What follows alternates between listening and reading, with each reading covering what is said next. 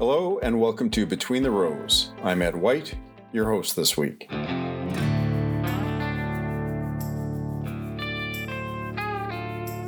Today we're going to hear about Innovation Farm and its plans now that it has new funding. That we create this space, this commercial scale, and we are able to communicate lots of great stories about the ways in which new technologies are being implemented and integrated in a commercial farm and the ways in which this is having a, a positive impact on productivity and sustainability.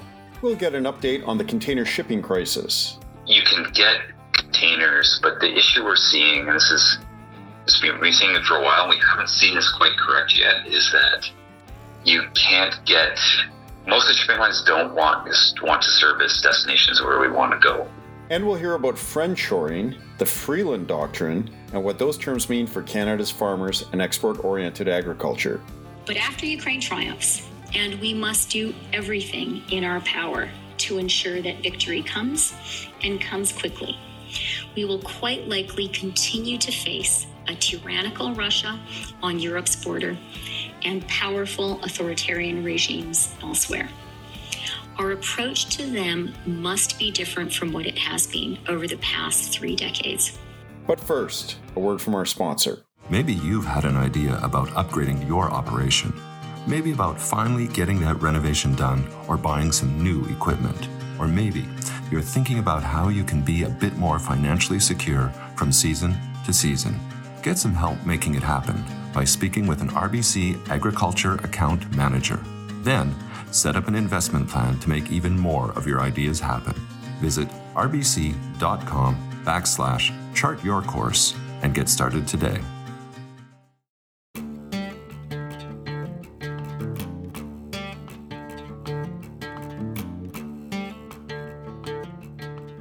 Innovation Farm sounds like an interesting place, and it has interesting plans.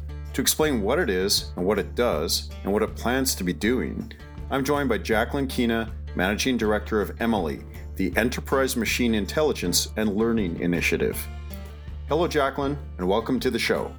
Nice to be connected to you. So, can you tell us um, what Innovation uh, Farm is and what it does? Sure, absolutely. Thanks, Ed. Uh, Innovation Farms is a full scale commercial farm here in Manitoba. It's about 20 minutes north of Winnipeg.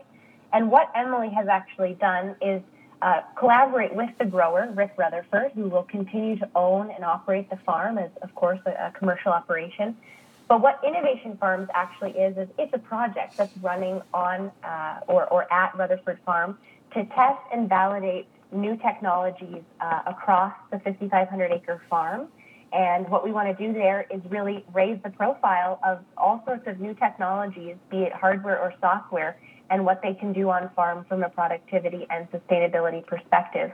And then the second thing the, that the Innovation Farm Project will do is that we have a dedicated um, amount of space, about 100 acres this year, and maybe up to 150 or 160 in the years to come, uh, for testing and validation space for uh, new technologies, be it developed by researchers or startups or uh, larger companies that have a new technology that they've developed.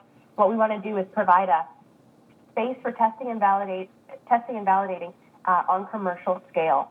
When we were working on this project um, in the initial phases a couple of years ago, what what really came true for us, or what, what really rang true, as we were talking to um, people, startups, people with new innovations, was that they needed access to commercial scale testing um, opportunities and, and sites to be able to test their new their new innovations. Um, it is really important to have that commercial scale of data collected from these new innovations about how they actually work in the field and how they work on the scale, you know, that, that growers operate at uh, for potential customers of these new products and services so that they can see how it's actually going to work on their farming operation.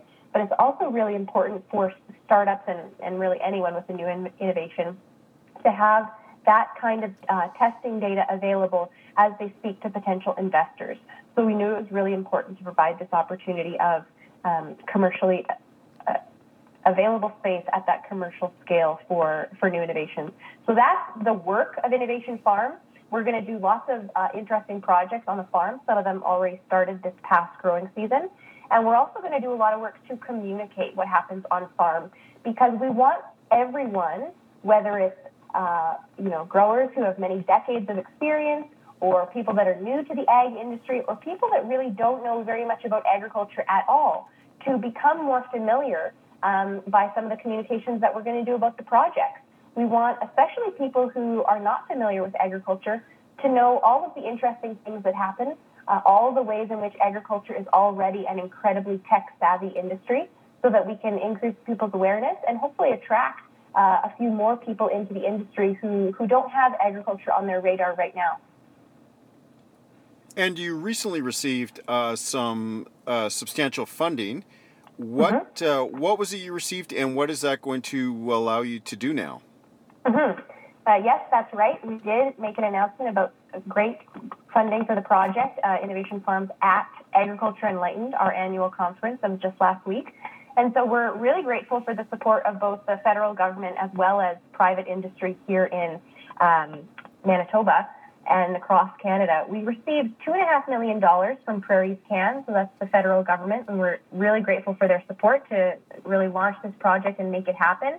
And then we also received and announced about $6 million of industry support um, from a number of uh, companies and, and, organizations here in Canada. So, Farm Credit Canada, Access Credit Union, uh, Enns Brothers, uh, John Deere Canada, as well as Rutherford Farms, uh, and the family of Jake Enns uh, Ag Innovation Legacy Fund. So, we're really grateful for their support and really what it allows us to do is really run this project at scale over the next couple of years. So Innovation Farms really would not exist without that support, and uh, that's why it was such an exciting announcement to really announce the project as well as the um, great support and uh, interest that we've received from the federal government as well as uh, our industry partners.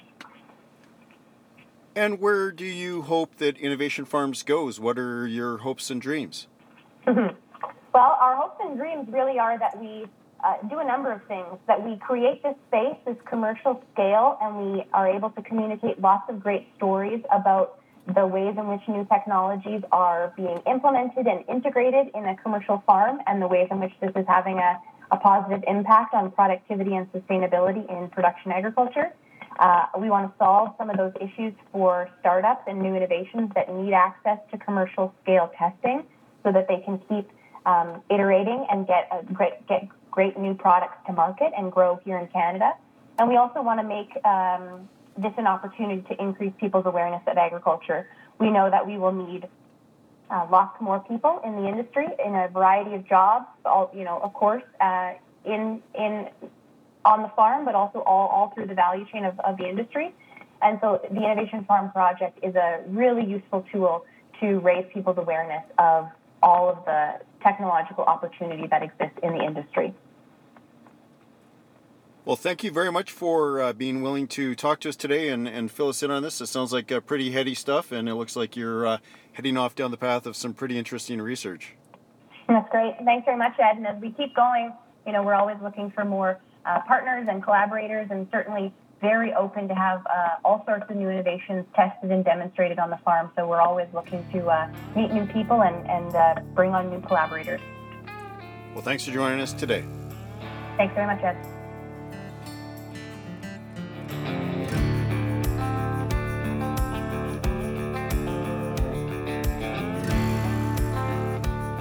That was Jacqueline Keena of EMILI. This is Between the Rows.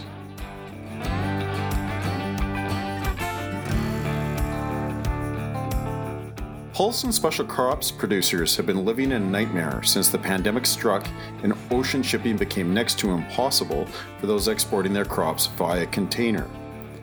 Enormous numbers of containers were coming from Asia to Vancouver and other ports, were often and generally sent back to Asia empty rather than picking up loads of Canadian crops. That meant exporters got stuck with huge amounts of crop they couldn't move, and farmers found they couldn't move their crops off the farm despite high, high prices. To catch us up on what's happening with the container crisis, I called Greg Northey of Pulse Canada, and this is what he told me. Uh, so, global demand on, on shipping lines is coming down just because the, the various economic, economic issues that are happening are lowering demand. So, you're seeing a drop in prices, uh, rates sorry, for, for containers. So, they're at this point, uh, I was just looking last week at one of the indices. There, it's only it's they're about hundred. And so we, we always measure like pre-COVID versus now. And so pre-COVID, they were we're still about 140 percent higher. So you know your rates, but that's they've dropped.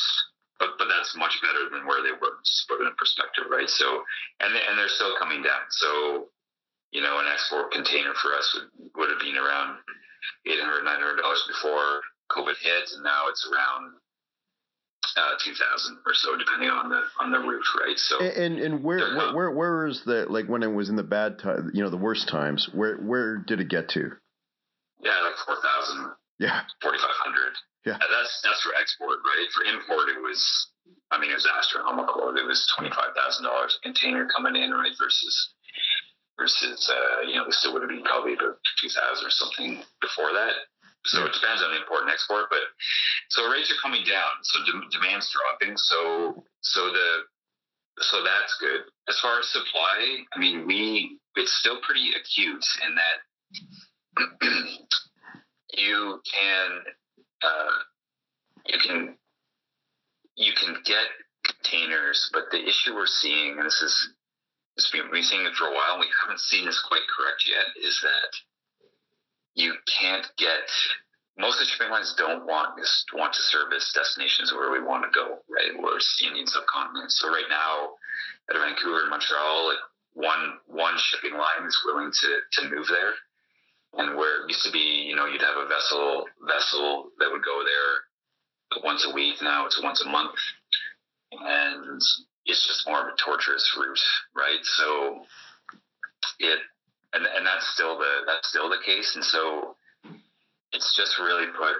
To be honest, it's still a, a very, very sluggish market for containers. Like we yeah. should be moving much, much more than we sh- when we should be, but it's just it's not a logistics supply chain that that in any way is particularly feasible. And you know, whether it's through Vancouver Montreal, we've got just a, a huge backlog still of, product, but out of out of Eastern Canada, like whether it's beans or soybeans, where uh, months and months and months behind. So it's the, the really good quality product, really good harvest this year, and it's just still just backed up um, because it, there's just less, there's just much less options, and so uh, we've seen a lot move to bulk, but the reality is a lot of our sector, a lot of these crops, they only move containers, green lentils, chickpeas, fava beans, you know, about 40% of red lentils, 50% of red lentils.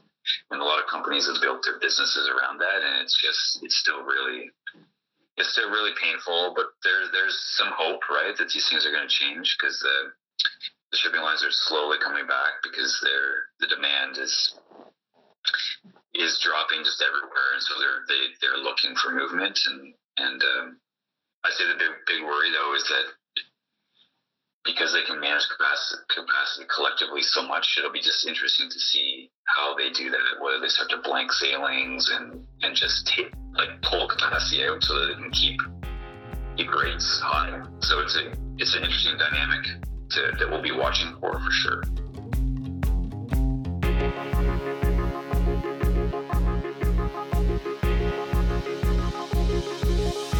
That was Greg Northey of Pulse Canada.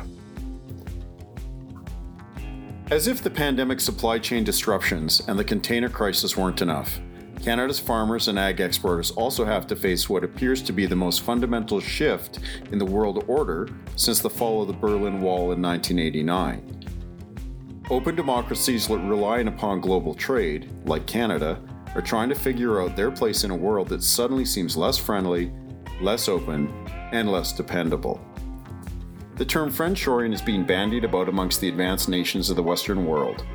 Canada's formidable Deputy Prime Minister, Chrystia Freeland, has included friendshoring in a comprehensive approach she has fashioned, uh, one compelling enough for some geopolitics experts to call it the Freeland Doctrine. Here she is sounding almost Churchillian as she addressed the Brookings Institute in Washington on October 11th.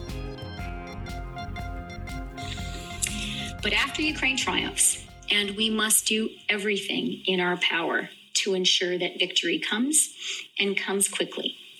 We will quite likely continue to face a tyrannical Russia on Europe's border and powerful authoritarian regimes elsewhere. Our approach to them must be different from what it has been over the past three decades. Rather than imagining that their political systems will gradually, peacefully, and enthusiastically come to resemble our own as we all grow richer together. We need to understand that authoritarian regimes are fundamentally hostile to us. Our success is an existential threat to them. That is why they have tried to subvert our democracies from within and why we should expect them to continue to do so. We must likewise recognize that authoritarian regimes have as little fundamental respect for a rules based order among states as they do for the rule of law within their own countries. That means we need to be cautious about our economic relations with the world's dictators and their elites.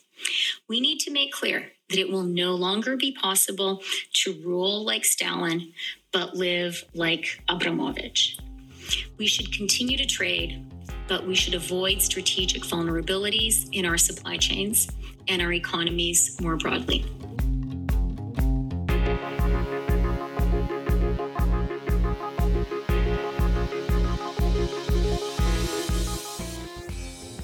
The Western democracies have long banded together militarily to oppose belligerent non democratic powers. It's time, Freeland says, to go further. But we must now expand that closer cooperation to the economy. As fall turns to winter, Europe is bracing for a cold and bitter lesson in the strategic folly of economic reliance on countries whose political and moral values are inimical to our own. China's increasingly aggressive wolf diplomacy has already given many smaller democracies a foretaste of that experience. Now, for some democracies, especially the largest among us, a tempting response to these vulnerabilities will be autarky. But for most democracies, that just isn't feasible. And for all of us, the economic costs would be very high. A better alternative is what US Secretary of the Treasury Janet Yellen has described as friendshoring. That democracies must make a conscious effort to build our supply chains through each other's economies. Where democracies must be strategically vulnerable, we should be vulnerable to each other. One way to do this, of course, is through trade agreements. Canada is proud to be the only G7 country with trade deals with every other G7 partner. But we would be happier still to give up our bragging rights and to have our feat replicated by each of our allies. And trade deals aren't enough. Going forward, we should design our government procurement and incentive programs with friendshoring in mind. The Inflation Reduction Act is a forward thinking example of this approach. The new $7,500 tax credit to buy a new electric vehicle requires that its battery be built using critical minerals and metals produced in countries with which the U.S. has a trade agreement. Now, trade deals are one way to define who our friends are. A complementary approach, exemplified by the EU's proposed ban on imports produced with forced labor, is to identify shared values. Replicated across the world's democracies, friendshoring is a historic opportunity for our workers and our communities. For Canada and Canadian workers, and for those of our democratic allies around the world, this is an economic opportunity to attract new investment, create more good paying jobs, and for us all to thrive in a changed global economy. It can make our economies more resilient, our supply chains true to our most deeply held principles, and protect our workers and the social safety net they depend on from unfair competition created by coercive societies and race to the bottom business practices. Workers in our democracies have long understood that global trade without values based rules to govern it made our people poorer and our countries more vulnerable. They have long known that it enriched the plutocrats, but not the people. Friendshoring is an answer to these long-standing and legitimate concerns. But if we are to tie our economies even more closely together, we must be confident that we will all follow the rules in our trade with each other, even and especially when it would be easier not to. We will friendshore more quickly and effectively if we work together to develop shared approaches and if we make an explicit commitment to each other to implement them. And crucially, we must then be prepared to spend some domestic political capital in the name of economic security for our democratic partners. The EU set a powerful example during the COVID pandemic when European vaccine makers honored their contracts with non European allies. Canada remembers. Canada must and will show similar generosity in fast tracking, for example, the energy and mining projects our allies need to heat their homes and to manufacture electric vehicles.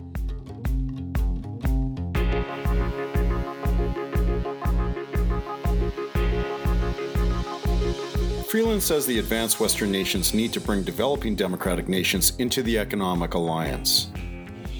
Friendshoring should also mean standing up for each other in the face of economic bullying from the world's dictators, an approach Anders Rasmussen and Ivo Daalder have described as an economic version of NATO's Article 5. We cannot allow Lithuania to be coerced over its policy towards Taiwan or South Korean companies to be harassed and boycotted in retaliation against legitimate national security decisions taken by Seoul. A commitment to support each other in the face of such economic strong arming is the best way to ensure it doesn't happen again. The second pillar, and the hardest question that a friendshoring approach must grapple with, is our attitude towards the in between countries. It's easy enough to make the case for deepened economic ties between the countries of the non geographic West, bound as we already are by close political and often military alliances. NATO allies and the rich industrialized democracies of the Indo Pacific. But what about the other countries of Asia, Africa, the Middle East, and Latin America?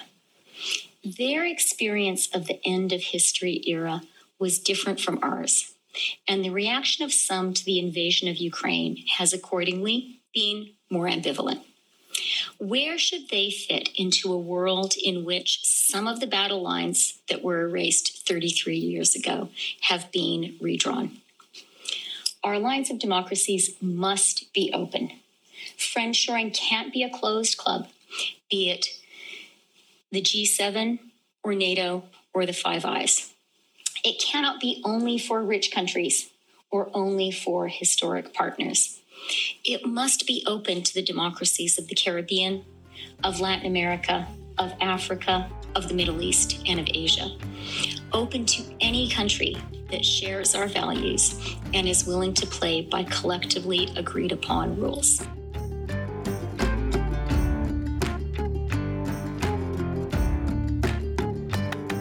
But where does this leave Canadian farmers?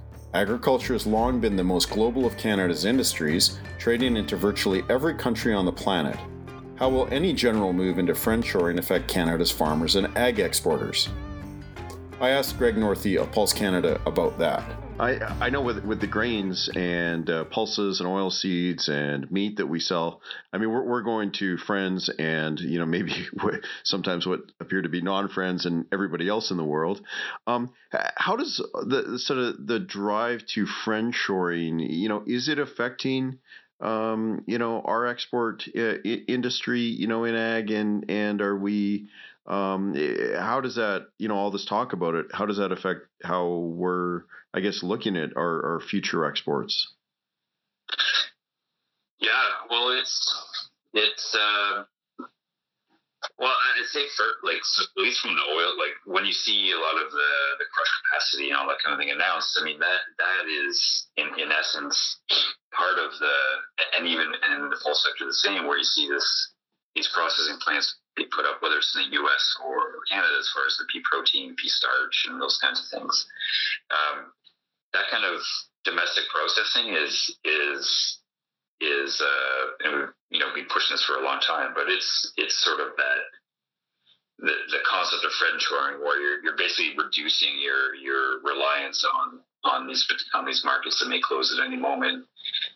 And then ultimately for, for Canada, it's it's making our if we want to be considered one of those you know quote unquote friends with you know, with a group of countries around the world who you know want to be in that sort of whatever friendship circle or whatever. I don't know what the proper term would be. You know, it's, it, it is about, okay, what kind of requirements are they going to have as far as um, for the products they want to sell? So, you know, we need to make sure that we remain tra- attractive, that we don't have these massive delays, uh, you know, for the, for, for, for poor countries that need a product need to fill their factory with with a grain or whatever, or or uh, a mill, or you know, overseas where you know it's those kind of delays. And I'd say the other thing that's going to be really important in that kind of scenario, this idea of of, of you know friendly supply chains, is is um, is whenever you start to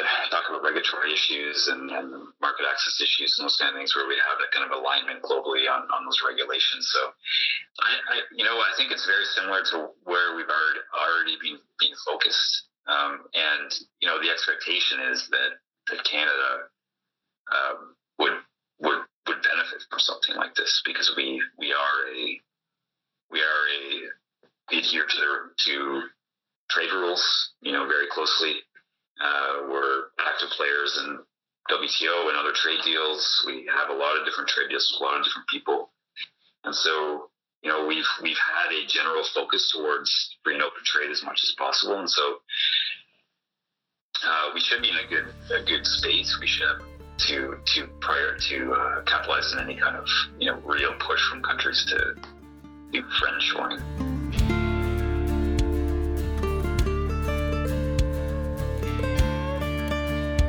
That's all we have for this week. Please join us again next week for another edition of Between the Rows. I'm Ed White, and I was your host. Maybe you've had an idea about upgrading your operation. Maybe about finally getting that renovation done or buying some new equipment. Or maybe you're thinking about how you can be a bit more financially secure from season to season. Get some help making it happen by speaking with an RBC Agriculture Account Manager. Then, set up an investment plan to make even more of your ideas happen. Visit rbc.com backslash chart your course and get started today.